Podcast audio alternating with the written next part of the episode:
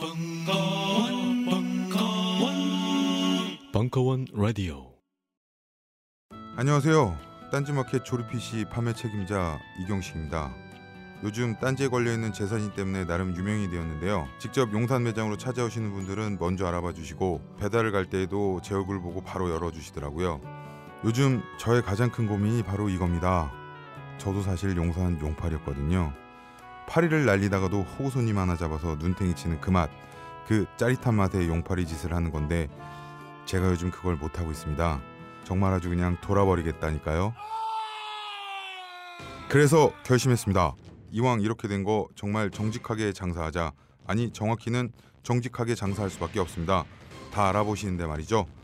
은하계에서 가장 정직하고 가장 에이에스가 믿을 만한 조립 피씨 전문 업체 컴스테이션의 졸라 유명한 이경식이었습니다. 이왕 이렇게 된 거 아예 제 휴대폰도 밝혀버리겠습니다. 공일일 팔구이 오오육팔 전화 주십시오. 제가 직접 받습니다. 감사합니다. 저희 컴스테이션은 조용한 형제들과 함께합니다. 영화 마울루 집의 한 장면을 기억하십니까? 어린 주인공이 목욕 후 어떤 화장품을 바르고 비명을 지르는 장면인데요. 이때 썼던 제품에 유해 화학 성분이 들어있었다고 밝혀져 논란이 되고 있습니다. 문제의 영화 나홀로 집에 당시의 소품 담당자를 만나봤습니다. 후회되죠. 뭐 그때는 제작비 아끼려고 어쩔 수 없었어요. 나중에 아역 배우가 막 울면서 그러더라고요. 백 퍼센트 자연유래 성분으로 준비하는 게 기본 아니냐고. 제작비를 아껴야 했다는 소품 담당자에게 신생아부터 사용할 수 있는 딴지마켓의 비그린 베이비 사 종 세트를 보여줘봤습니다. 어머, 웬일이야. 정말 이 가격에 판다고요? 말도 안 돼. 이건 단순히 자연유래 성분으로만 만든 수준이 아닌데요? 게다가 샴푸 앤 바디워시에 샤워 오일에 로션하고 마사지 오일까지. 어, 왜 이제야 나왔지? 미리 알았으면 다른 제품 안 썼겠죠. 조카 선물로도 좋겠네요. 신생아부터 어린이들까지 사용하는 제품이라면 이제 식물 성분과 자연 성분은 기본이 된 것 같습니다. 더불어 피부 보호막을 pH 오 점 오로 건강하게 지켜주는 약산성의 비그린 베이비 사 종 세트 출시는 아이들의 피부 건강에 긍정적인 영향을 미칠 것으로 보여 세계인의 이목을 집중시키고 있습니다. 근데요, 이 딴지마켓에서 비그린 샤워오일 정품 이벤트도 진행 중이래요. H발란스와 바디 모이스처 샤워오일 각 백 개씩을 배송비만 받고 보내주는 파격적인 행사라네요. 서두르지 않으면 저처럼 후회하실 거예요.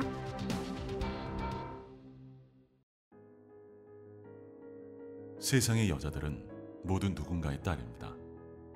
그 딸들이 아름다움을 위해 화장을 합니다. 소중한 사람의 얼굴에 닿는 것이기에 진이의 화장품은 신뢰가 먼저입니다. 유해 성분을 쓰지 않는 일, 모든 원료의 원산지를 공개하는 일, 무자극의 식물 성분을 고집하는 일. 진정한 아름다움은 해롭지 않아야 합니다. 진이 내추럴, 당신의 아름다움이 이루어집니다. 지금 딴지마켓에서 여러분을 기다립니다.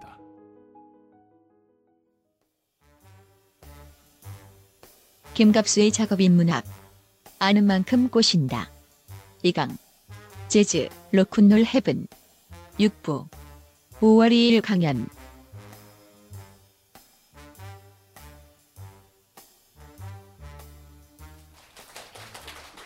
네, 어, 그러니까 어, 스윙 재즈라는 게 대도시, 뉴욕을 중심으로 이제 각 도시로 전파돼가면서 클럽이 형성되고 무도장이 있고 거기서 흑인 악사들이 악단에 의해서 연주를 하고, 그건 스윙 음악을 하고, 빅밴드니까, 밴드가 크니까 빅밴드, 스윙 음악, 그리고 플로어에서는 춤을 춘다. 그래서 실제로 여러분들에게 아주 신나는 음악을 틀어놓고 춤을 추십사 하려고 그랬는데 약간 무리가 따르는 것 같아서, 예.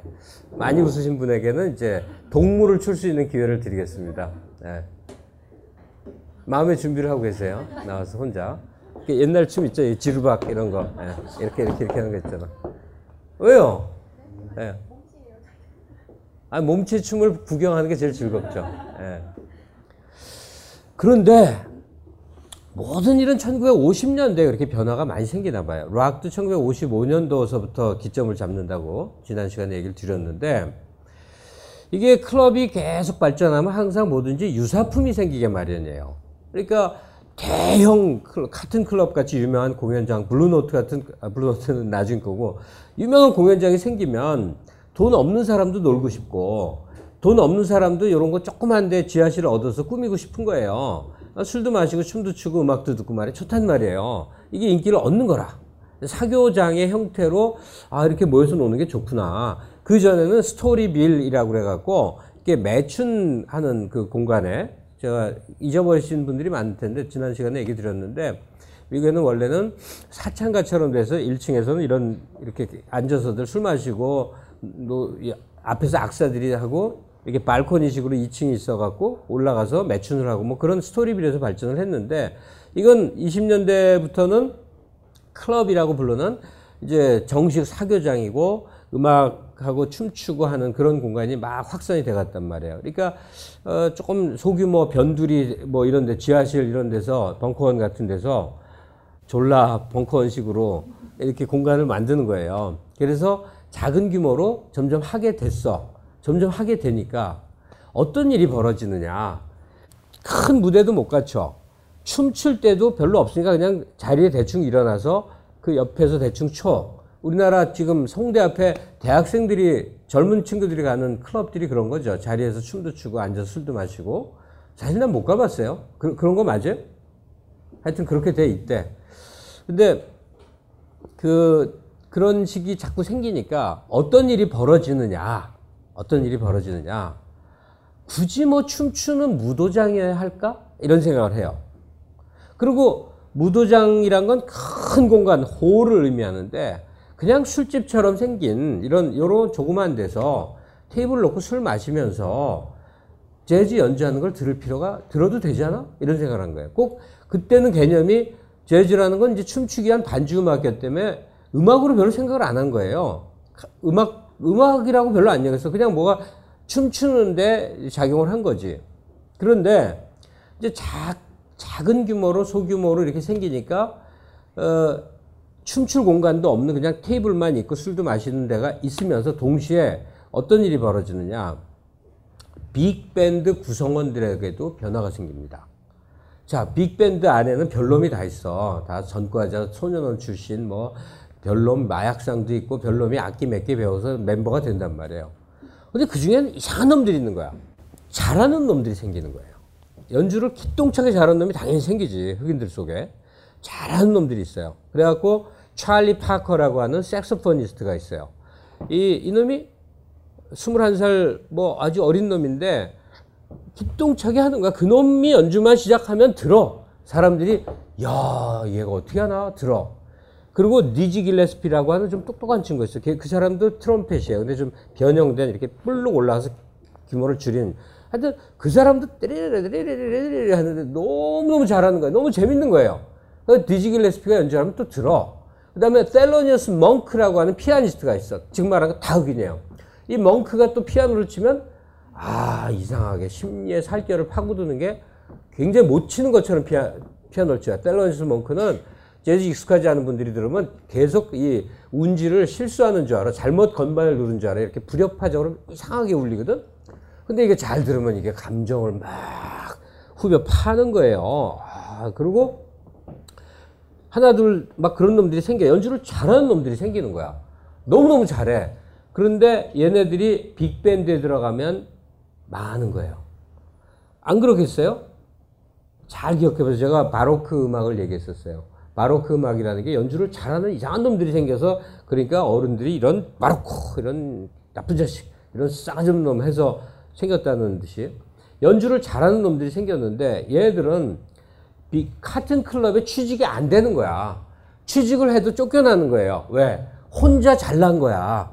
딴 놈들이 연주를 하는데 지가 삐리삐리삐리만 해. 너무 너무 너무 잘해버리니까 다른 그냥 그 뒷골목에서 벽돌이나 날르다가 멤버 된 놈하고 이게 게임이 안 되니까 그러니까 꾀를 내는 거예요. 꾀를 내. 빅밴드 어, 주급 많이 받을 수 있는 데서 도시에 취직도 안 되고, 어? 취직이 안 되면 그 다음엔 흑인 뮤지션들은 바로 도어맨을 하거나 짐꾼을 하거나 마약상이 되거나 바로 그러는 거거든요. 최전 밑바닥. 악보 읽을 줄 아는 사람도 없어요. 다 그냥 감으로 하는 거야. 그런데 연주를 잘하던 놈들이 꾀를 내서 어떻게 하느냐? 아까 말한 대로 큰 무도장과 아주 호화로운 그 공연장이 아니라 지하실에 그냥 조그만 데 술집에 나도 할게 그래. 그러면 거기 빅밴드가 어떻게 들어가? 이십 명 서류면 못 들어간단 말이야. 그러니까 한 세 명이서 할게. 다섯 명이서 할게. 많아봐야 여섯, 일곱 명이서 할게. 소규모가 연주를 해. 소규모가. 아주 적은 숫자들이 연주를 하는 거예요.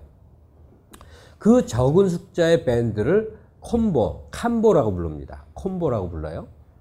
이게 캄보를 결성해서 여기서 잘하는 놈들이 모여서 기본 구성, 어, 트럼펫, 트롬본, 트롬본 있거나 없거나, 뭐, 기타, 베이스, 드럼, 이런 정도. 그러면 삼, 삼이나 사인 구성, 혹은 뭐 한두 놈 들어가면 오인, 육인 구성. 한 대여섯 놈이 앉아서 연주를 하는 거야. 그랬더니 그 연주에 맞춰 춤을 추려고 해도 뭐 삐리삐리 멋대로 하니까 춤이 좀 안 돼. 춤을 추기에는 굉장히 음악이 이상해지는 거예요. 그러니까 춤을 추기가 뭐해? 그래서 그다음부터 새로운, 새로운 방식이 생겨. 뭐냐? 그냥 자리에 앉아있고 악사들은 연주를 해. 그러면 자리에 앉아서 술만 마시고 얘기만 했느냐? 아닌 게 아니, 그게 아니고 이놈들이 기똥차게 연주를 하니까 연주를 들어. 연주를 듣는다는 일은 음악을 감상하는 일이에요. 처음으로 그런 일이 생겨나는 거야. 이게 뭔지는 모르겠는데 재즈 비슷한 거, 그때는 뭐 재즈라는 용어도 잘 안 쓰였어요. 그런데 그냥 스탠다드 팝처럼 이렇게들 했어. 근데 조그만 공간에서 한 세 놈, 다섯 놈쯤, 여섯 놈쯤 앉아서 연주 잘하는 놈들이 막 하니까 아, 그거 참 재밌네? 그래서 객석에 앉는 사람들이 술 마시다가도 쓱 듣고 어, 저놈 잘하네? 또 듣고 이런 일이 생겨서 감상을 해. 그게 감상을 하니까 듣다 보면 뭐 그냥도 그냥도 삐리삐리삐리 하지만 어느 순간 보면 너무 좋은 거야. 너무 좋은 거를 영어식으로 밥 하다고 그래요. 짜릿해. 아, 아, 밥 이러는 거예요.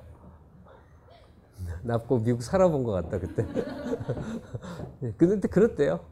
아, 밥, 어, 밥, 밥, 밥, 밥이 너무 좋다야. 아, 아, 기분이 좋은 거예요. 술 마시다 밥 이러는 거야. 기분이 너무 좋은 거야. 여기서 어, 다 그래도 중고등학교를 다니셨을 테니까 영어에서 뭐가 되다가 뭐예요? 비? 아, 똑똑하다. 밥이 되는 거야. 밥이라는 찌, 짜릿한 상태가 되는 거야. 그러면 뭐? 비밥. 비, 뭐가 되다. 밥. 짝 뜨끈하고 짜릿한 게 되다. 비밥. 에? 비밥 상태가 되는 거야. 소규모 콤보가 막 연주를 하는데 연주를 하는데 너무 어떤 순간에 듣다 보니까 좋은 거야. 감상을 한 거야. 그래서 짜릿한 느낌이 되는 거야. 그래서 아, 비밥, 밥이 된, 된 거야. 그 순간에. 눈치채셨어요? 새로운 재즈가 생긴 거예요. 오십 년대 초반서부터. 그리고 그걸 주도한 놈이 바로 찰리 파커, 디지 길레스피, 델로니어스머크. 한 사람은 이제 이름을 빼놨는데 일부러. 자, 그런 일이 벌어지는 거예요. 그러니까 이게 선풍처럼 번져나가요. 이야, 이거 멋있다. 아, 이게 어? 같은 클럽에서 춤만 출 일이 아니야. 저기 그 할렘과 어디에 블루노트라고 술집이 있는데 거기 갔더니 퉁퉁하고 버드라고 부르는 예, 저 야드버드가 뭐냐면 애송이, 어린 놈 뭐 이런 거야. 그래서 야드버드라고 놀리거든요. 그러니까 야드가 기니, 야드, 마당, 마당에 새야. 어? 그 좀 어린 놈 이런 뜻이에요. 근데 그냥 야드를 떼고 버드라고 부르는 야, 블루노트니까 버드란 놈이 있는데 말이야. 이 새끼 죽이는 거야. 버드 보러 가자. 이제는 누구 연주를 들으러 가는 거야, 사람들이. 그 버드라는 친구가 바로 찰리 파커의 별명이에요. 그냥 손이 안 보여. 날라가지 따라라라라라라라라 하는 거예요.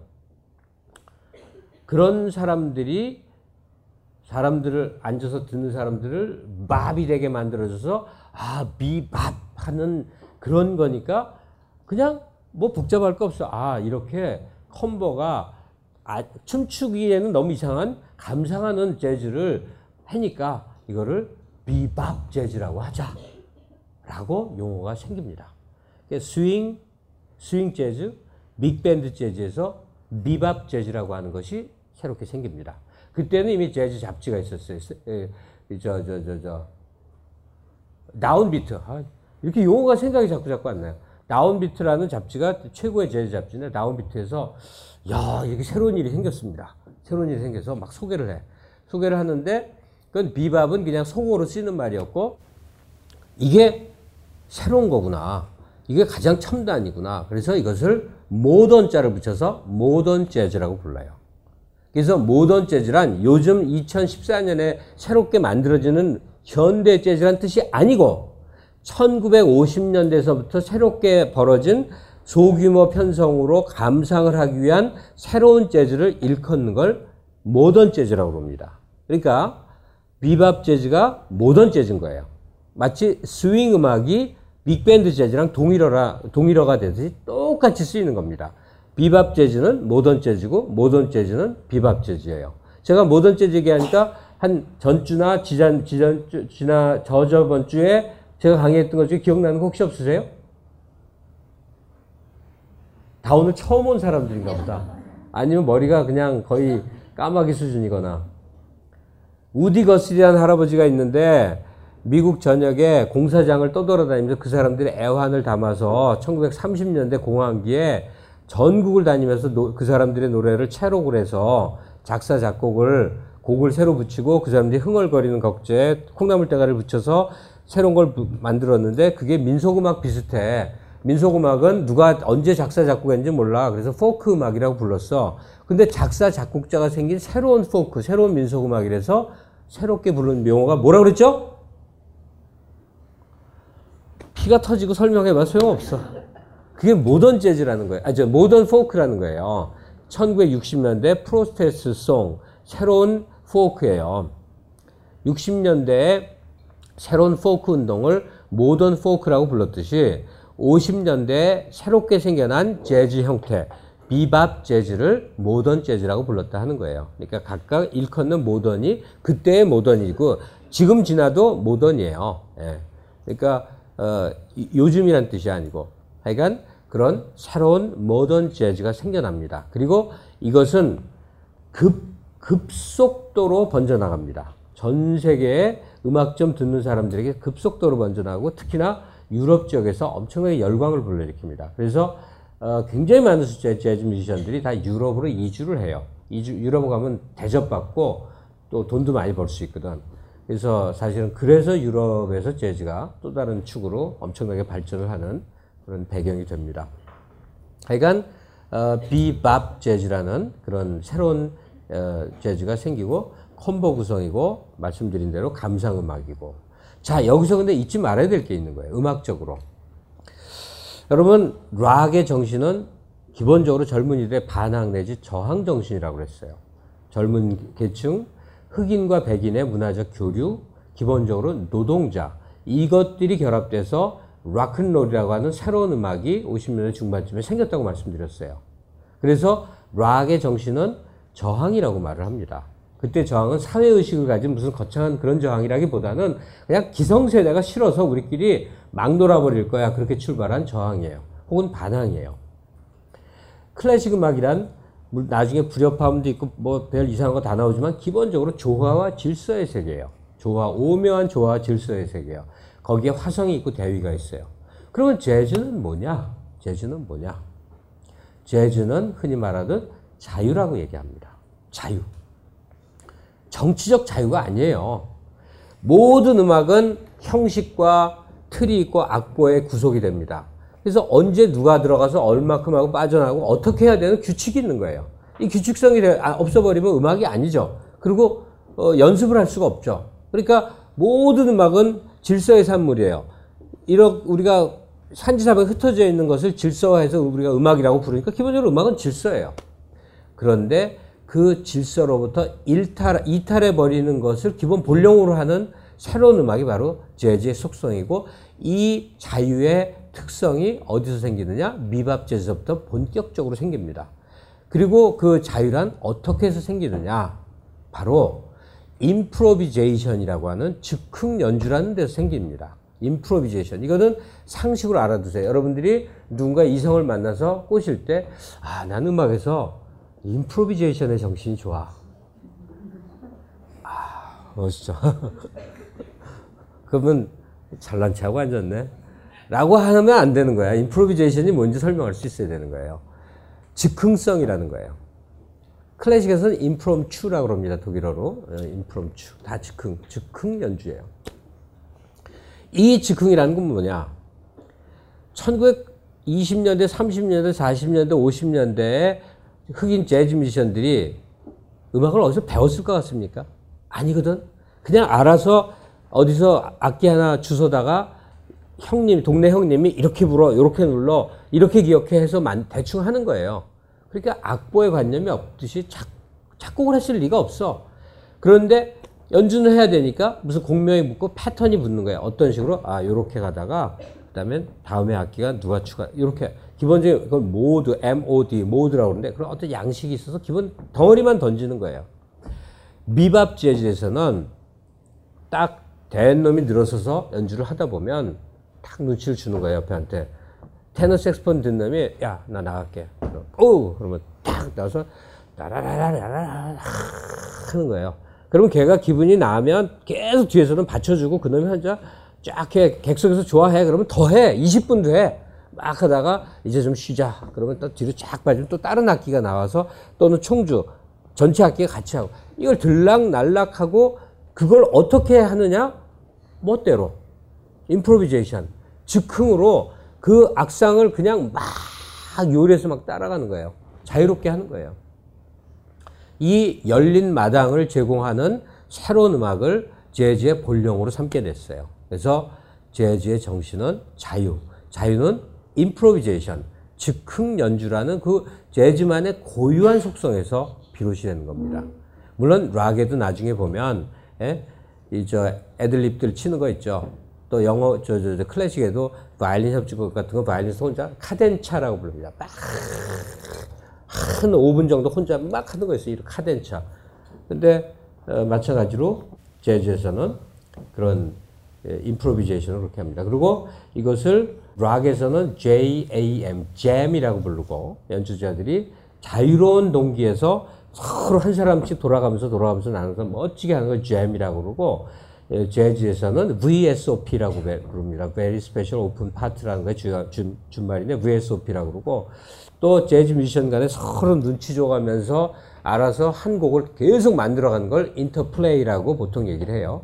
그런 건 다 그냥 아주 생초보적인 재즈 용어인데 하여튼 하나만 기억을 하신다면 미밥 재즈, 재즈부터 비롯된 임프로비제이션. 이것은 어, 문학 비평 용어로도 뭐로도 많이 활용되는 용어입니다. 즉흥이란 뜻이에요.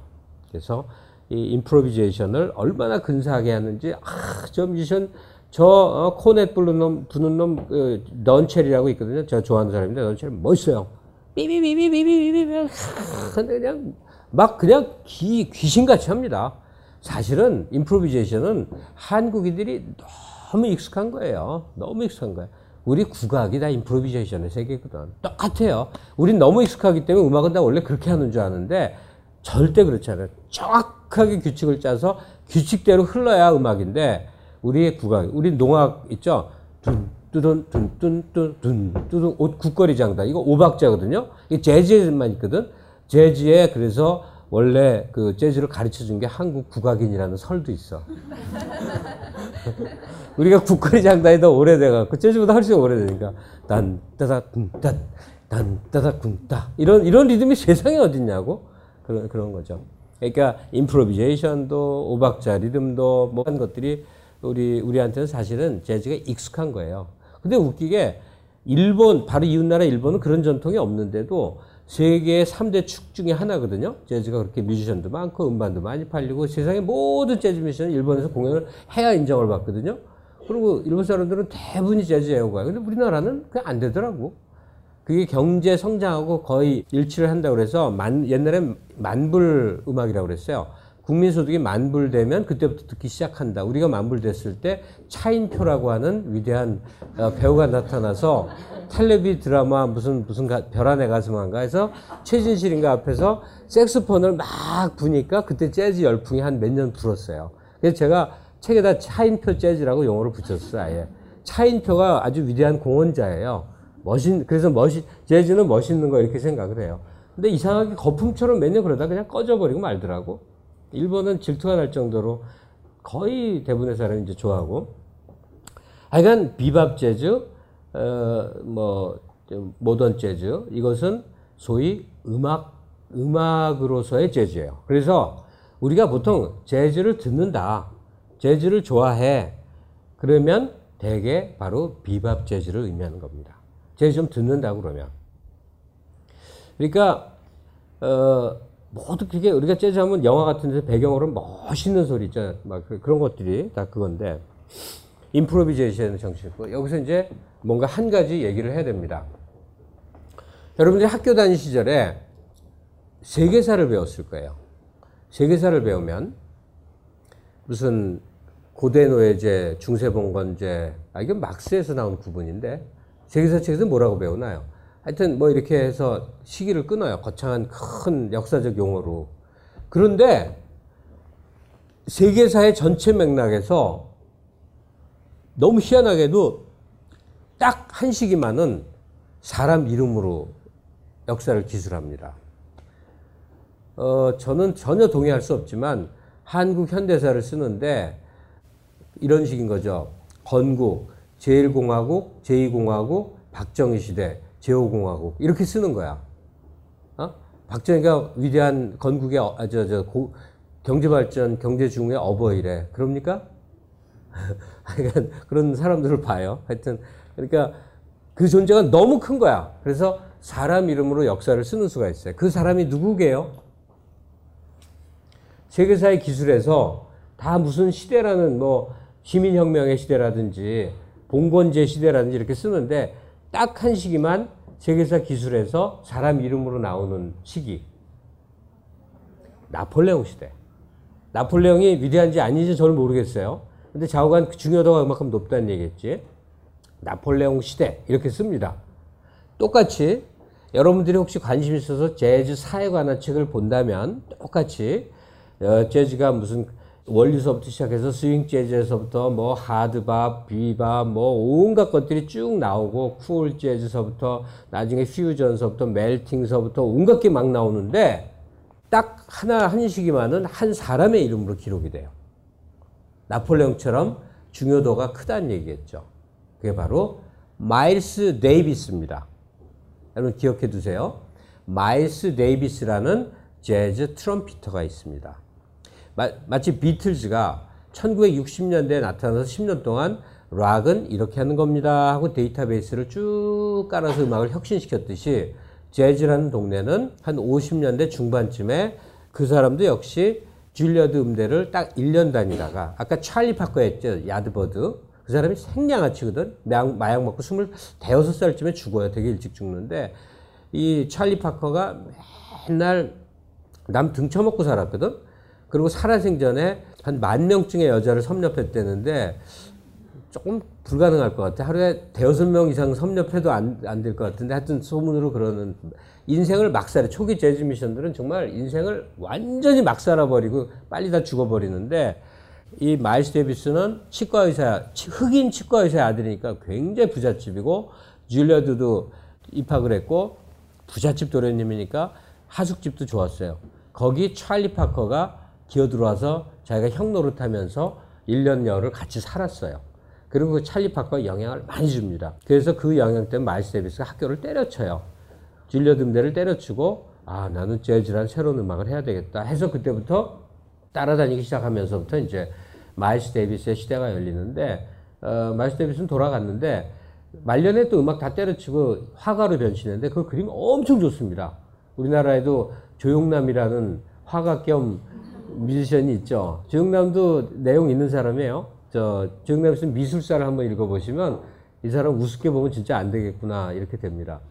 근데 이 마일스 데이비스가 바로 트럼피터이자 작곡자이자 밴드 캄버 밴드의 구성자로 등장하면서 비밥 재즈는 일약 엄청난 음악이 됩니다. 그런데 마일스 데이비스에겐 딱 한 가지 흠이 있어요.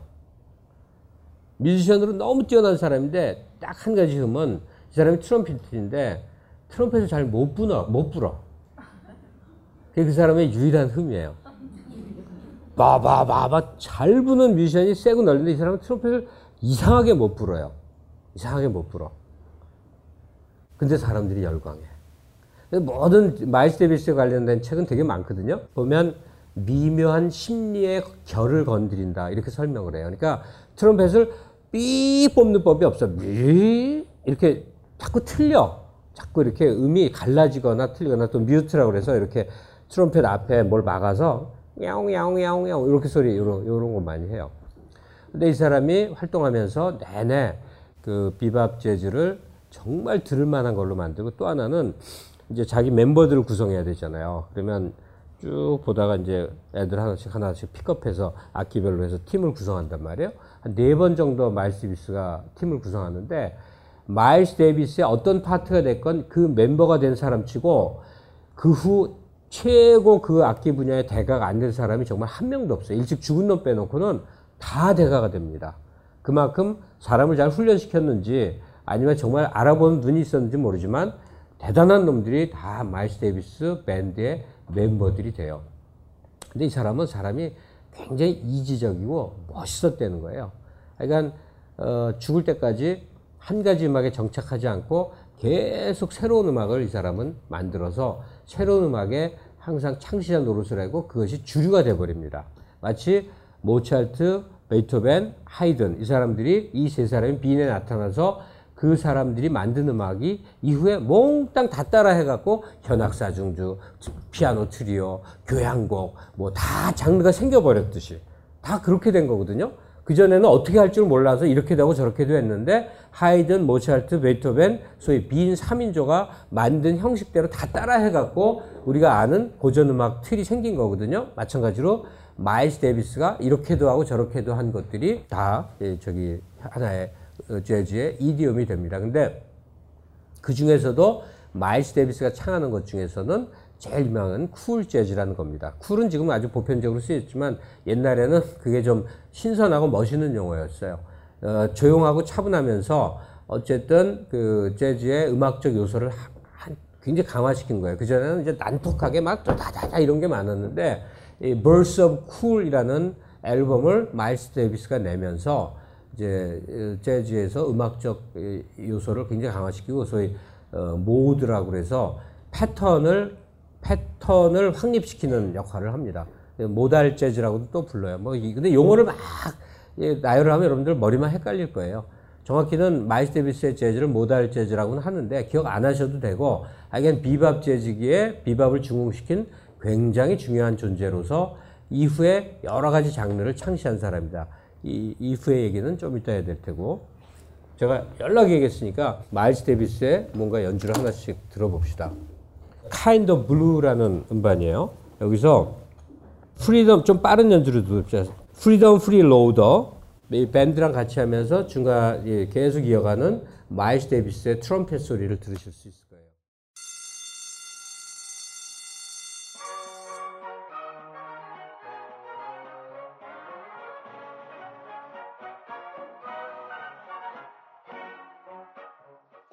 힘차게 매일매일 활기찬 당신의 아침을 책임질 손안의 킹스베리, 중세 왕과 귀족들만 먹었다는 아로니아와 함께 발기찬 하루를 시작하십시오. 백 퍼센트 폴란드산 아로니아 열매 농축과즙 평산네이처 아로니아 친. 가사노동과 학업, 직장 스트레스로 지친 가족을 위한 최고의 선물. 한국에서 구라파의 맛과 향을 덤으로 느낄 수 있습니다. 우리 가족의 건강은 아로니아가 챙겨줘요. 백 퍼센트 폴란드산 아로니아 열매 농축과즙 평산네이처 아로니아 진. 보다 자세한 사항은 딴지마켓에서 확인하실 수 있습니다. 힐링은 알아차림입니다. 몸과 마음의 신호를 들을 때 힐링이 시작됩니다. 힐링은 이완입니다. 좋은 음식, 쾌적한 시설에서 긴장을 풀어줍니다. 힐링은 힐빈 클럽입니다. 마트 가듯 가볍게 갈 수 있는 가까운 힐링, 양평 힐빈 클럽이 여러분을 응원합니다. 보다 자세한 건 힐링비닷컴으로 방문하시거나 검색창에 힐빈 클럽을 쳐보세요. 무인기가 한반도를 위협하는 절체절명의 이천십사 년, 딴지 관광청의 묻지마 관광이 충격적으로 부활했습니다. 딴지 라디오 청취자 삼십 분께 드리는 충격의 완전 무료 이벤트, 자세한 사항 딴지일보 홈페이지에서 확인하십시오.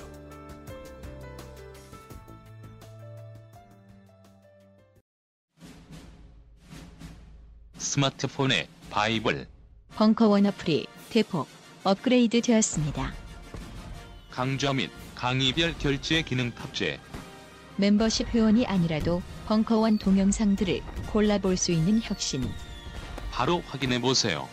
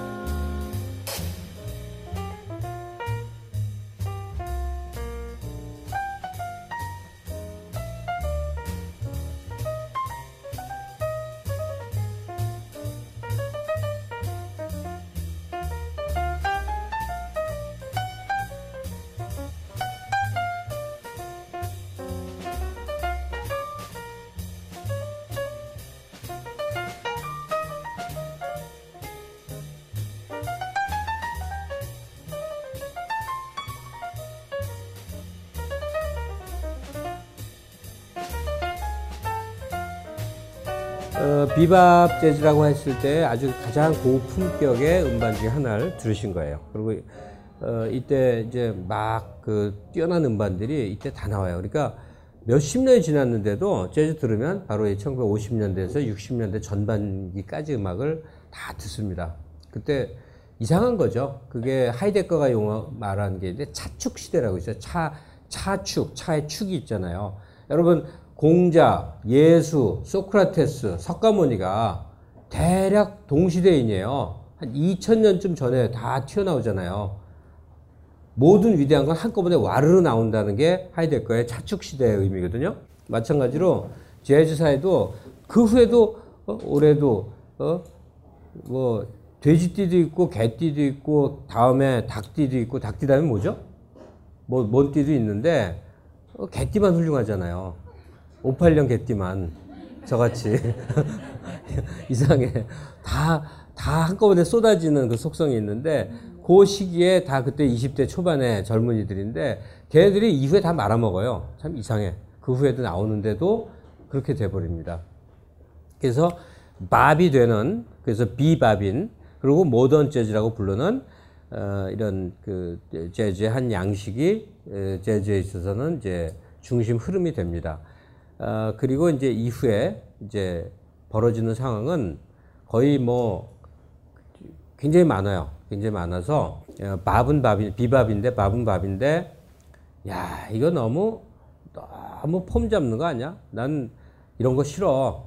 흑인의 원초적인 야성을 드러내고 싶어. 그런 사람들끼리 또 다른 뉴욕에서 다른 재즈 운동이 벌어집니다. 그걸 하드밥이라고 그래. 하드밥. 막 막 우렁우렁 쏟아내고 난리 치는 그런 거고, 저 저쪽 반대 캘리포니아 이쪽에서는 사람들이 춤추고 노래하고 기분 좋으니까 비밥 재즈도 그렇게 하자. 그래서 그거를 웨스트 코스트 재즈라고 부릅니다. 폴 데스몬드 같은 사람들이 나타나서 그냥 감미롭고 뭐, 뭐 이렇게 기분 좋은 그런 거 해요. 전 그거 별로 안 좋던데 그것도 큰 축이 됩니다. 스탄 게츠라고 하는 그 사람이 아주 뭐 대단한 사람이 되는데 뭐 그리고 가다 가다 가다 육십 년대쯤 되면, 육십 년대 한 몇 년쯤 되면, 이제는 전유음악으로 가자 해갖고, 이런 거 다 폐기해버리고, 괴상한 소리만 오래오래 악기를 지르다가 언제 시작하는지, 언제 끝나는지 뭐 하고 해서 그걸 프리 재즈라고 그럽니다. 그 프리 재즈도 재즈에 있어서는 굉장히 중요해요. 그러니까 사람이 예술적 충동이 극한에 다다랐을 때, 모든 인간의 질서를 파괴하고, 막 새로운 것들을 막 하는 전위, 소위 그 전위가 뭐죠? 아방가르드, 아방가르드의 극한까지 혹은 아프레의 극한까지 막 미친 듯이 할 때 그 미술 운동이 그때 육십 년대 막 일어나고 하는 그런 영향을 받아서 재즈에 있어서도 정말 뭐라고 설명할 수 없는 그냥 괴상한 소리로 가버리는 한 시기가 생깁니다. 프리 재즈가 그거예요. 존 콜트레인도 프리 재즈로 옮겨가고 막 이렇게 되는데 하여간 그러면서 그 육십 년대에는 비틀즈, 롤링스톤즈가 있던 또는 애니멀스가 있던 락큰롤의 시대가 돼버려서 사실은 재즈는 점점 점점 점 어, 이 고급한 음악으로 가버리고 그 다음에 광대한 대중들은 락이 먹어버립니다. 다 락큰롤 공연장을 가지 무슨 클럽에 가서 재즈 음악 들으려고 안 해요. 그래서 수많은 뮤지션들이 저로 가버립니다. 유럽으로. 그때 뭐 대거 이주를 해요. 그리고 어, 유럽의 클래식 음악과 결합이 되면서 이제 새로운 걸 해요. 자, 이런 여러 가지 변화가 있다고 전제를 하고 다 기억에서 지우셔도 좋고 스윙 재즈가 혹은 빅밴드 재즈가 있었고 이후에 이제 감상하는 비밥 재즈 또는 모던 재즈가 있었고 그 후에 여러 가지 변화 상황이 있는 와중에 상황은 어땠느냐? 재즈 뮤지션들이 미국에서는 먹고 살 길이 없어져요. 다들 락큰롤 하니까 재즈 뮤지션들 음반 내면 유명한 락이나 팝송의 연주본을 냅니다. 혹은 어, 팝 뮤지션들이 음반 낼 때 가서 세션으로 활동하는 수준이 돼버려요. 전락을 해. 그리고 아주 소수만 고급 공연장에서 아주 뭐 이렇게 품격 높은 연주를 하는 듯이 그렇게 돼버립니다. 그러니까 점점 점점 재즈는 초기에 어, 그 대단한 기세에 비해서는 이제 위축이 돼요. 사실 그때도 클래식 음악이 아직은 왕성한 때였죠. 라흐마니노프라든지 쇼스타코비치라든지 라벨이라든지 이런 사람들이 재즈자를 붙인 무슨 클래식 작곡을 해요. 뭐 라벨의 곡도 유명하고 쇼스타코비치의 따리리리 따라라리리리 그 우리나라 드라마에 깔려서 유명해진 거 있죠? 쇼스타코비치의 월츠. 예. 그 월, 그, 그 월츠가 담긴 게 바로 쇼스타코비치의 재즈 무슨 재즈 모음곡이에요. 근데 우리가 아는 재즈랑은 너무 다르죠. 그냥 재즈락에 새로운 음악에 대해서 붙였을 뿐인데 하여튼 그렇게 되니까 마일스 데이비스가 고민에 빠지는 겁니다. 아무리 아무리 노력해도 이제 대중으로부터 점점 멀어져서 이게 특별한 음악밖에 안 된단 말이에요. 그래서 이 마일스 데이비스가 여러 장르를 그전에도 이제 창시를 했는데 가만히 생각을 해보니까 재즈가 살긴 살아야 되겠는데 제일 현재 인기 있고 주력인 장르랑 차라리 크로스오버, 가로질러다. 그냥 서로 만나서 이것과 저것을 합쳐버리면 어떻겠느냐 이 생각을 해요. 그래서 뭐랑 합치냐면 아 좋아 그러면 재즈하고 락을 결합시키면 되지 않겠는가?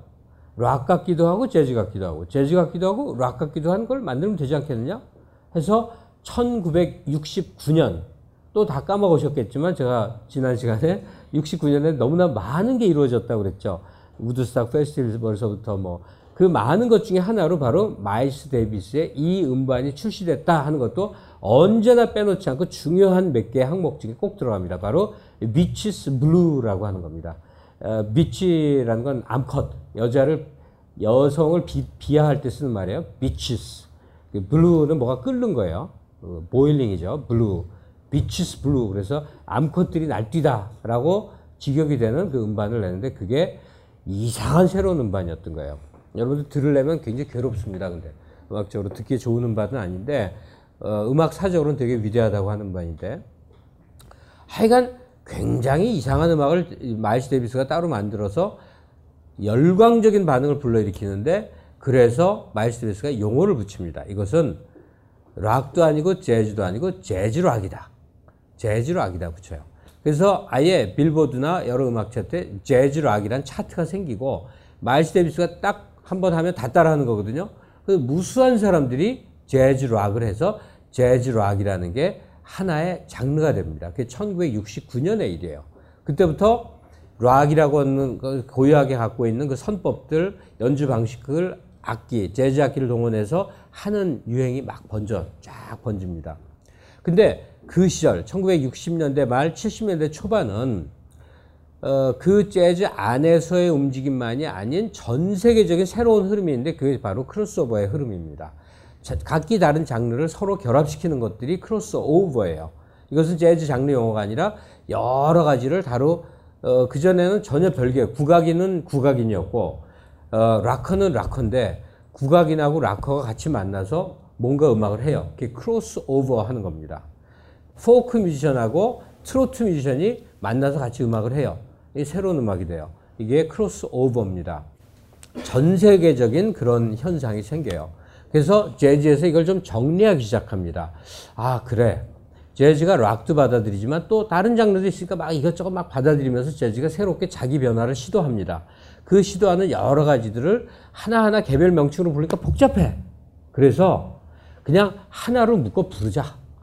즉 재즈가 본래 본령이 있는데 거기에 다른 장르를 크로스오버해서 이렇게 섞어서 새로운 형태로 만들었어. 좀 유행적 성향으로 이제 만드는 거죠. 좀 인기 있는 쪽으로 만드는 거죠. 그걸 뭐라고 부르느냐. 처음엔 재즈락이라고 물론 불렀어요. 근데 꼭 락과만 결합되는 게 아니거든요. 여러 장르랑 같이 막 합쳤어. 그래서 주로 팝, 락적인 것과 합치는 그런 어, 재즈의 흐름을 새로운 용어로 부르기 시작했어요. 여러분 식당에 가면 이런 이 재즈의 용어를 아주 쉽게 접할 수가 있어요. 뭘까요? 오케이. 퓨전 재즈라는 겁니다. 퓨전이 섞는다는 거거든. 지섞는 거죠. 퓨전 요리라고 익숙하잖아요. 예? 인도 음식하고 우리 된장국과 같이 먹으면 퓨전 음식 됐잖아요. 그렇게 막 섞는 거야. 그래서 이후에 모든 재즈는 퓨전의 흐름을 갖게 됩니다. 제가 재즈를 크게 쪼개서 큰 덩어리로 이해할 수 있다고 그랬죠? 바로 이겁니다. 재즈 발생기에 스윙 혹은 빅밴드 재즈라는 덩어리가 있어. 그리고 그 시대가 흘렀다고 해서 끝나는 게 아니라 그 빅밴드 하는 할아버지들은 지금도 해요. 제이에이티피라고 전 세계 지금도 다니고 우리나라도 계속 옵니다. 팔리아멘트라는 담배회사에서 후원해서 꼭 한 번씩 와요. 그럼 저도 열심히 가는데 정말 이십 년대, 삼십 년대 빅밴드를 지금도 하는 거예요. 그리고 오십 년대부터 시작한 비밥 뮤지션들, 또 정통 지킨 사람들은 계속 비밥해요. 그런데 야, 이거 세상이 변했잖아. 새로운 조류에 맞춰서 주로 팝, 락적인 경향을 많이 받아들인 그런 재즈를 하는 흐름이 생겼고, 이것을 몽땅 일컬어서 퓨전 재즈라고 하게 돼서 칠십 년대부터는 대부분의 뮤지션들이 정통 소수 빼놓고는 다 퓨전으로 가는 겁니다. 그래서 크루세이더스 같은 음악을 되게 정통 재즈로 알지만 사실은 퓨전이었던 거예요. 퓨전이 그냥 일반적인 대세가 됩니다. 그리고 여러분들이 지금 라디오나 방송을 통해서 혹은 어딘가에 가서 어, 이것은 재즈예요 라고 틀어주는 것들을 거의 대부분 그런 것들은 퓨전이라고 생각하시면 됩니다. 그런데 이 퓨전도 이제 분화가 될 거 아니에요. 여러 가지 퓨전이 있을 거 아니에요. 그러니까 이해하기 쉽게 딱 두 덩어리로만 나눠 생각하시면 됩니다. 즉 일반적인 대중음악과 두루두루 결합된 모든 것은 퓨전이에요. 퓨전 재즈예요. 그런데 그 중에는 우리가 방송에서 듣는데 클래식 에프엠, 케이비에스 구십삼 점 일 여기서도 가끔 들을 수 있는 뭔가 거의 클래식이라고 할 수 있는, 클래식 음악이라고 할 수 있는 어, 재즈가 있어요. 분명히 클래식은 아니야. 근데 클래식 같아. 심지어는 어, 이 잭 루시엘이라고 하는 부, 프랑스 어, 재즈 피아니스트는 그룹 결성해서 음악 시작에서 죽을 때까지 지금까지 바흐만 연주해요. 바흐 음악만 합니다. 그러면 퓨전 재즈요? 좀 이상하단 말이에요. 좀 안 맞아. 락 같은 거랑 결합한 퓨전. 그래서 그것만은 구분해서 똑같이 녹인다는 뜻인데 멜팅이라는 단어가 있어요. 멜트, 녹이다. 그래서 그거는 따로 클래식적인 결합을 이루는 것은 멜팅 재즈라고 부르는데 요새 좀 근데 잘 안 쓰는 경향이 있어요. 그냥 퓨전으로 다 통합해 버리는데 하여튼 구분해서 클래시컬한 그런 재즈는 멜팅 재즈라고 부르고 대부분의 어, 우리가 알 수 있는 데이비드 산번 무슨 뭐, 어, 뭐, 웨인 쇼터, 뭐, 뭐, 하여튼 뭐, 대부분, 대부분은 다 퓨전을 하고 있다고 보면 됩니다. 램지 루이스, 다 퓨전을 하는 거예요. 그래서 우리가 퓨전은 재즈에 조금만 관심만 가지면 다 퓨전을 들을 수 있으니까 이번에는 멜팅 사운드의 대표적인 인물의 연주를 하나만 듣도록 하죠. 클로드 볼링, 이 사람은 프랑스 계입니다. 클로드 볼링이 바로 그 막, 뭐, 요요마랑 같이, 어, 요요마 아시나요? 첼리스트. 대단히 유명한 사람이에요. 중국계, 네, 로스트로포비치와 함께 지난 삼십 년 동안 첼로계를 양분했던 사람이에요. 이 요요마랑 같이 클로드 볼링이 재즈 음반을 냅니다. 뭐 굉장히 쭉 대, 대가들하고 내는데 그 중에 하나, 바로크인 리듬이라는 곡 한번 들어봅시다. 이것도 재즈란 말이에요. 네. 그러니까 스윙을 기억하시고, 그 다음에 비밥을 기억하시고 그 다음에 퓨전을 기억하시면 돼요. 이 세 덩어리의 경향성 속에 재즈는 놓이게 됩니다. 지금은 거의 다 퓨전이 대세지만 조금 어, 관심을 갖고 집중해 두게 되면 오십, 육십 년대 비밥을 찾아서 듣게 되는 일은 반드시 코스처럼 가게 됩니다. 왜냐면 그때의 연주와 음악들이 너무나 훌륭했기 때문에 그래요. 사람에게 어떤 그 음악적 어, 스피리추얼, 영감과 음악적 정신을 갖고 있는 거라고 하면 어, 재즈에 있어서는 비밥 재즈니까. 클로드 볼링의 퓨전 중에 멜팅 사운드, 멜팅적인 그런 재즈를 하나 들으시겠습니다.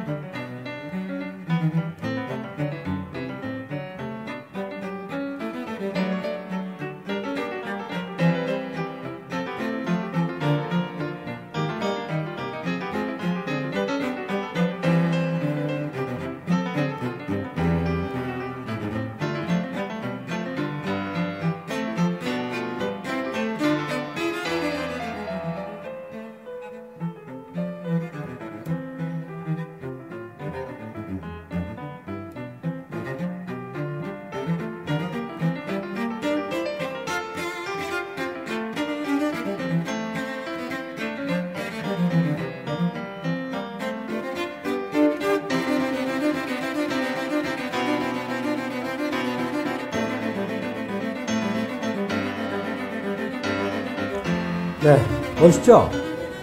그 클로드 볼링 음반은 지금은 요요마라는 첼리스트랑 했죠. 또 바이올리스트랑 이삭 폴만이랑도 하고 당대, 그러니까 이렇게 최고급들하고 쭉 음반 내는데 아주 멋있는 거 많아요. 그 다 다 그 그 알렉산드르 라고야라고 기, 저 기타 하는 사람이랑 내는 방 막 정말 기가 막히죠. 이런 멜팅적인 흐름도 있고 또 전위적인 프로그레시브 쪽 흐름도 있고 뭐 하여튼 다양해요. 그러다 기본적으로 스윙, 비밥, 퓨전이라는 큰 갈래는 현재까지도 계속되는 것이고, 또 지금 이제 당대의 핫한 사람이라고 그러면 이미 또 뭐 새로운 놈이 많이 나왔지만 아무래도 키스 자렛, 자렛, 제럿이 맞겠죠. 우린 키스 자렛, 키스 자렛 보통 K-E-I-T-H, 키스, J-A-R-R-E-T 이렇게 되죠. 키스 자렛, 피아니스트인데 어, 이게 처, 좀 천재 같은 사람 있잖아요. 키스 자렛이 지금 있고, 또 기타 쪽에 팻 메스니 아시죠? 아주 인기 있는 이런 사람들이 아주 핫한 음악들을 하죠. 어, 그런데 이제 재즈라는 걸 크게 그렇게 통칭 지었고, 여기서 하나 뭔가 뭔가 빠진 것 같은 얘기를 이제 해야 됩니다. 뭐가 빠졌을까? 바로 보컬이 빠졌습니다. 재즈도 유행음악인데 어떻게 노래가 없습니까? 그래요. 근데 실제로 재즈 음악에서 보컬은 중요도가 현저히 떨어져서 다 이건 악기와 연주의 세계인데, 그럼에도 불구하고 굉장히 사랑받고 인기 있는 재즈 여, 어, 뮤지션, 그, 보컬리스트들이 있어요. 그런데 재즈 보컬 중에 남자 보컬이 유명한 경우는 거의 없습니다. 뭐, 멜토메나, 어, 무슨 지미 러싱이나, 또, 토, 또 뭐야, 그, 키 큰 사람, 하여튼 몇 있는데 별별이 없어요. 다 재즈 보컬은 여성 보컬의 세계처럼 되어 있습니다. 워낙 우뚝한 사람이 있어서 그래요. 여러분들이 우리 가요사에 익숙하다면, 식민지 일제시대 사람이어서 어, 그렇지만 굉장히 그 비극적인 인생을 살아서 한국인들의 가슴에 이 아련하게 남아있는 이난영이라는 가수가 있어요. 혹시 한 번이라도 들어보신 분? 이난영. 그 아주 비극적인 인생이에요. 그리고 또 세월이 흘러서 천구백육십 년대가 되면 거의 식모살이 하는 식모처럼 생겼는데 범국민적 사랑을 받은 이미자라는 가수 혹시 들어봤어요? 이미자는 아시네. 이미자는 당대 모든 영광과 사랑과 부를 누린 사람이에요. 미국 재즈에도 이난영이 있고 이미자가 있어요. 그 이난영 같이 인생이 비극적이어서 예, 우리 같은 일반 그 그러니까 일반 사람들이, 음악 듣는 사람들이 막 안타까워하고 연민을 느끼고 안쓰러워하는 그런 뮤지션이 미국에 있습니다. 그리고 그 사람을 잊어버릴 수는 없는 게, 어, 대중은 지금은 너무 압도적인 존재. 우리 모든 대중이 투표해서 대통령도 뽑고 대중이 소비를 해서 기업들이 죽었다 살렸다 하고 그러는데, 옛날엔 꼭 그렇지는 않았는데 어, 대중의 특별한 사랑을 받는 존재가 나라마다 생겨요. 어, 우리 같은 경우는 이미자가 이제 그런 역할을 했겠지만, 프랑스에는 에디트 삐아프라고 하는 일 미터 사십팔 센티미터인지 육 센티미터인지 하는 요만한 참새, 에디트 삐아프가 작은 참새라는 뜻이거든요. 그런 샹송 가수가 나타나요. 그리고 인생도 개판으로 살아요. 그리고 너무 에디트 삐아프 생각하면 안쓰러워갖고 내일처럼 막 얘기해. 사람들이 만나면 연예인 얘기 많이 하잖아요. 그 시초가 그런 사람들이에요. 마찬가지로 미국에도 열네 살에 처음 임신을 했던 사창가의 창녀 출신의, 얼굴도 그리 이쁘지 않은 정말 어, 초라하고 몸집도 작고 뭐 에디트 삐아프처럼 작진 않지만 하여튼 뭐 하나 볼 거 없는 여자가 노래를 합니다. 그리고 목소리도 굉장히 탁성이에요. 그런데 너무 사람들의 그 인생 막장, 인생 희비극을 노래해. 근데 여자는 조금 좀 안정되려고 하면 또 마약 먹고 잡혀가, 기사 일면에 이만큼 나. 그러면 뉴욕시민들이 경찰청 앞에 가서 좀 풀어주세요, 풀어주세요 이러면서 이게 반복되다가 죽어버려요. 이 여자는 흑인이고 매춘부 출신이고 교육도 한 번도, 학교도 다녀본 적이 없는 그래요. 그런데 이 사람을 존중해. 우리가 많이 쓰는 말, 레이디. 레이디는 숙녀라고 하는 말이지만 이렇게 여성을 존중할 때 원래 쓰던 말이에요. 이 여자 이름이 어, 할리데이의 성이. 그래서 레이디 데이라는 이름으로 더 많이 씁니다. 빌리 할리데이가 바로 그 여가수예요. 에, 영국의, 저, 저 프랑스의 에디트 삐아프처럼 우리나라의 이난영처럼 안쓰럽고 그러나 목소리도 탁한데도 뭔가 가슴을 저미는 그런 어, 그런 가수가 있어요. 또 그 빌리 할리데이 활동 즈음에 어, 엘라 핏제랄드라는 원래 춤을 추다가 노래 경연대회에 나가서 일 등을 먹는 바람에 가수가 된 당당한 여장부 같은 여자가 나타나는데, 이 엘라 핏제랄드는 우리나라 치면 이미자 같은 그런 존재예요. 그냥 굉장히 오랫동안 활동을 해요. 죽은 지도 한 십몇 년밖에 안 될 거예요. 그냥 할머니로 세상, 도, 당, 당뇨로 다리 자르고 세상 떠나는데 평생 최고, 그러니까 아주 최고 중에 최고로 엘라 핏제랄드라는 가수가 있습니다. 그리고 깊은 성량과 음악성으로 또 다른 엘라 핏제랄드의 경쟁자가 됐던 사라 본이라고 하는 가수가 있어요. 그리고 칼멘 맥레언이 몇 명 더 쳐요. 그리고 포우먼이라는 별명으로 불러, 불렸던 시골의 촌뜨기였는데 어쩌저쩌다가 가수가 돼갖고 갑자기 돈을 많이 버니까 보석, 다이아몬드에, 모피에, 진주에 뭐 제정신 못 차리고 막 그러다가 마흔두 살에 마약으로 죽어버리는 다, 다이나 워싱턴이라는 가수가 있어요.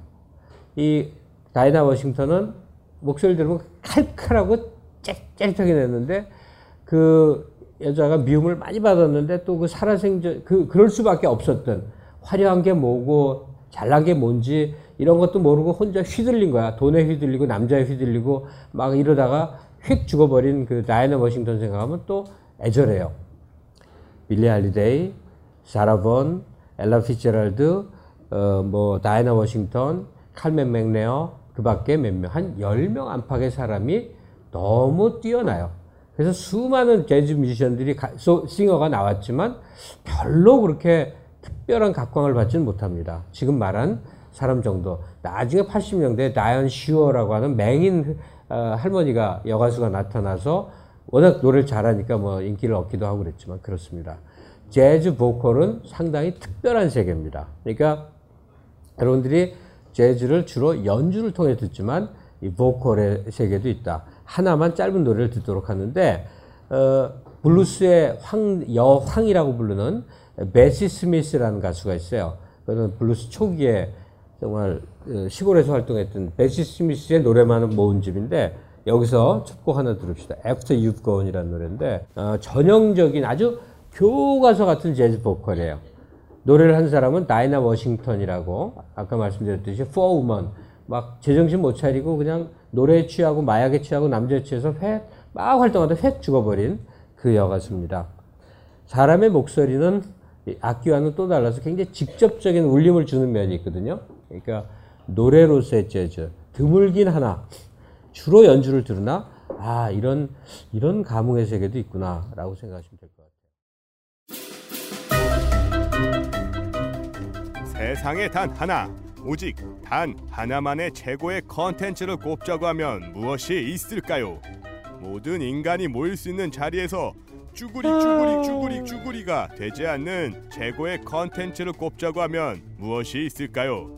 주인공이 될 수 있는 궁계 일학의 컨텐츠! 그 모든 것이 존재하는 단 하나의 컨텐츠! 벙커원 멤버십! 다채롭고 무궁무진한 강의들을 마음껏 들을 수 있는 기회! 지금 당장 확인하세요. 벙커원 파이트 클럽 두 배 강해졌습니다. 한국 최초 프라이드 선수 최무배와 함께하는 벙커원 파이트 클럽. 맨몸 운동에서부터 눈빛 개조, 호신술, 격투기까지. 지금 바로 벙커원 홈페이지에서 확인해보세요.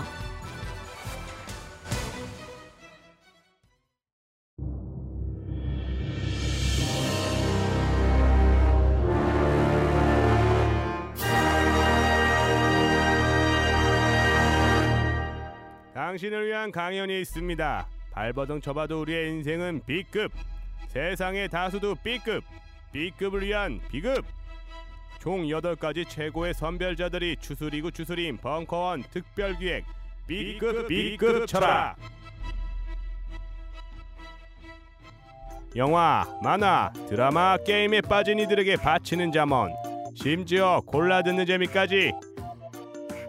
골라 골라 아무거나 골라, 못 고르면 내가 골라, 아무거나 골라. 벙커원 홈페이지에서 확인해 보세요.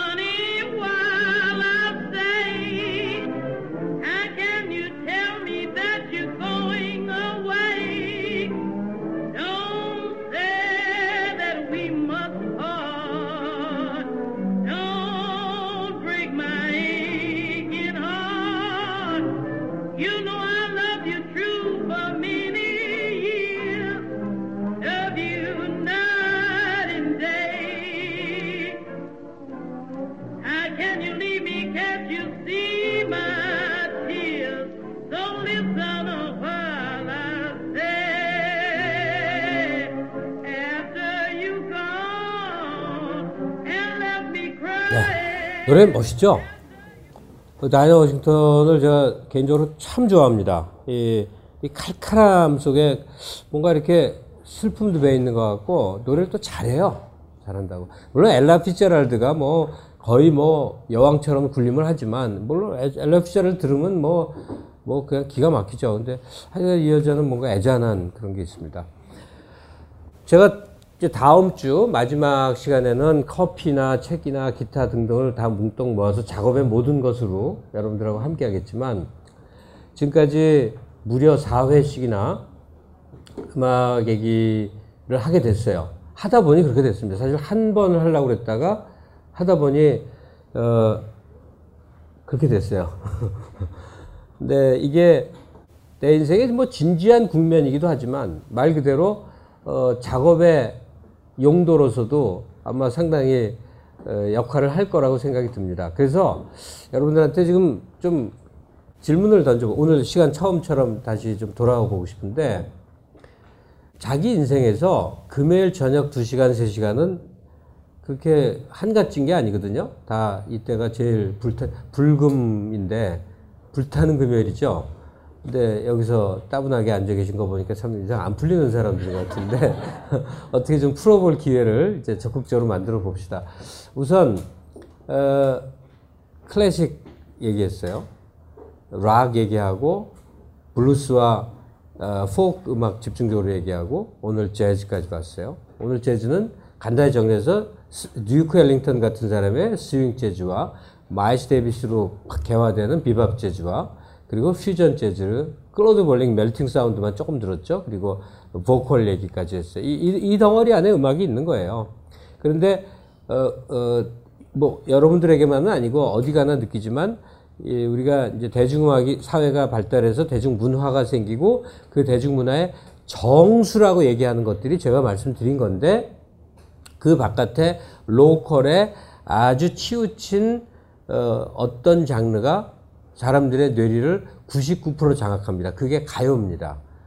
가요가 나쁜 게 아니라 여러 가지 복합적으로 많은 어, 음악을 기회 닿는 대로 즐기고 하는 중에 가요도 가끔 유재하의 노래가 좋아, 뭐 나는 김광석이 좋더라 이런 질문은 상관없는데, 어떻게 하다 보니까 모든 매체를 구십구 퍼센트가 가요가 다 덮어버렸어요. 그러니까 한국 사람은 가요를 들어야지 이런 사람도 봤어요. 한국 사람은 그러면 왜 양복 입고 살아? 한복 갈아입고. 한국 사람은 무슨 고기 같은 거 옛날에 못 먹었는데 아파트에서 왜 사냐고. 말도 안 되는 얘기예요. 어떤 분야나 그 안에 인류가, 인류 문명이 한 이천 년으로 봐요. 한 이천 년 동안에 축적돼서 최고의 경지에 오르는 어떤 세계들이 있어요. 어, 대중문화는 압도적으로 미국적인 것이에요. 영미적. 기분 나빠도 할 수 없죠. 우리가 어, 미국이 만든 아이폰이나 어, 이런 것들을 사용해. 최, 최근 백 년 동안의 위대한 어, 생산물이 거기서 다 나왔는데, 앞으로는 극복돼 나가겠지만 어, 마찬가지예요. 그러니까 굉장히 근사한 게 그 안에 있는데, 근사한 게 뭔지도 모르고 놔두고 어, 이렇게 하여튼 어떤 곁가지에 모든 자기 젊은 시간 자기의 창의적인 열정이 다 쏟아진다는 건 참 아쉬운 일인 거예요. 어, 그렇다고 해서 그렇다는 정도로 정리를 하고요. 정리를 하고 이제 여러분들은 네 차례에 걸쳐서 음악의 모든 것을 기본 그 수강을 한 분들이에요. 그랬을 때 자기가 어떤 사람을 이제 만났어. 남자건 여자건 이성을 만났어. 그러면 이 그동안 이제 갈고 다듬은 이 내공을 토대로 무슨 얘기를 하실 것인지 한번 연습을 해봤으면 좋겠습니다. 굉장히 어, 옷차림서부터 표정까지가 어, 굉장히 싸늘하고 성격이 좀 나쁠 것 같은 저 맨 뒷자리에 검은 옷의 여인이 마이크를 잡으시고 무슨 얘기를 할 것 같은지 예행 연습을 한번 해봐 주세요. 아니 저 그냥 같이 음악 들을 것 같아요.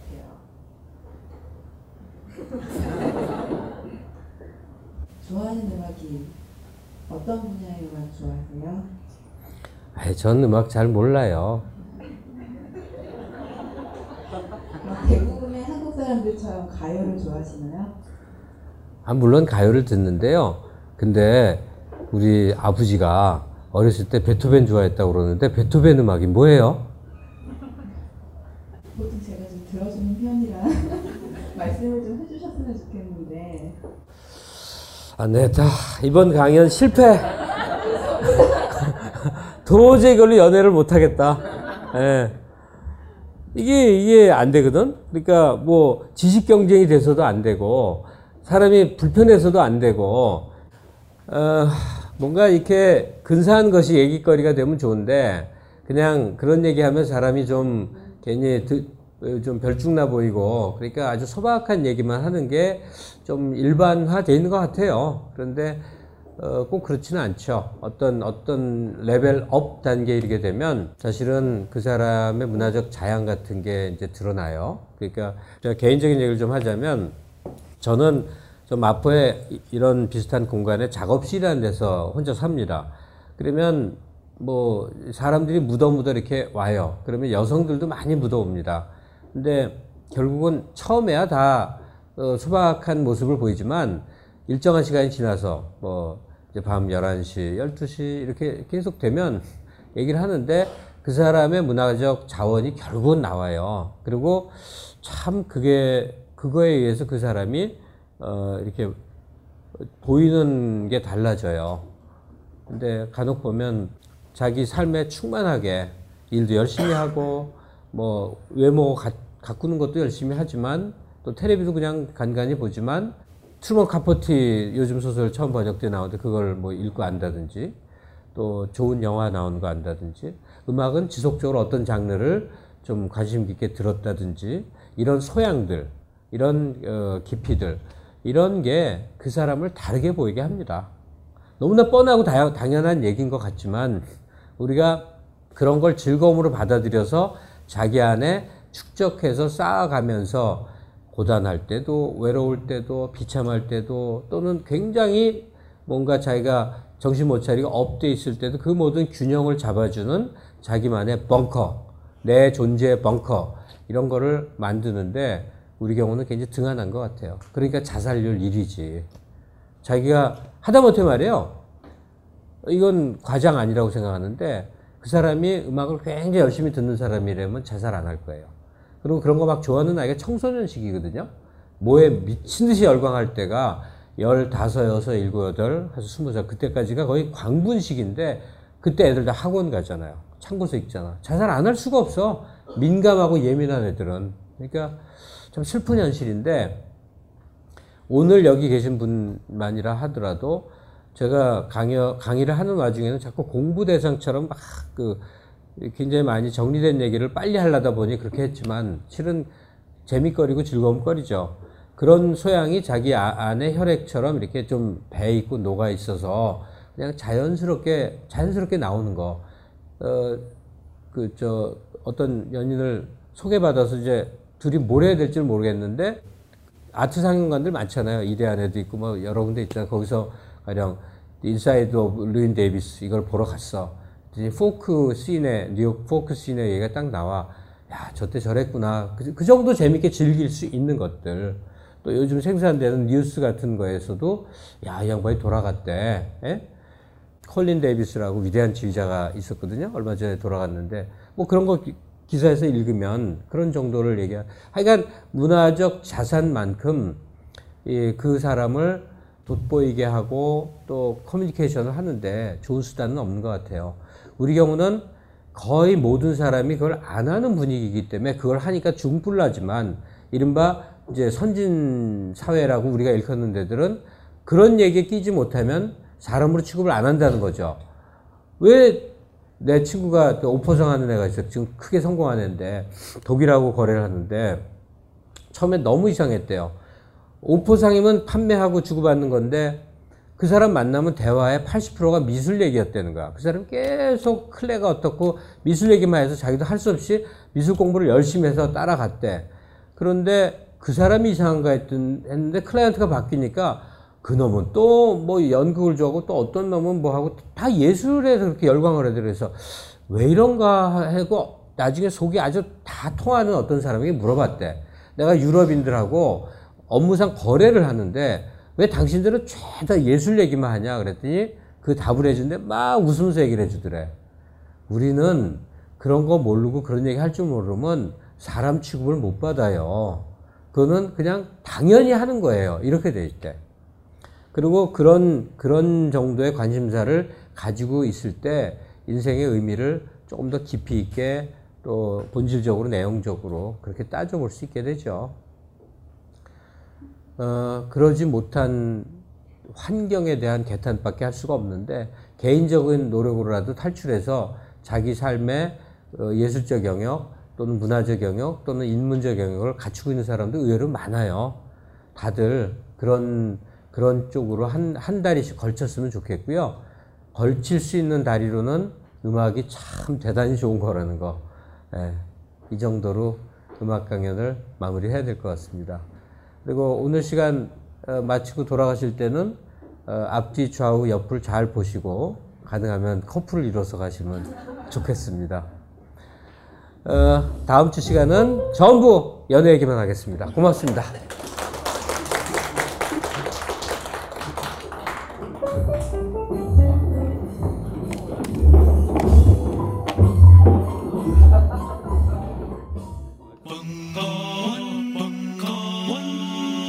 벙커원 라디오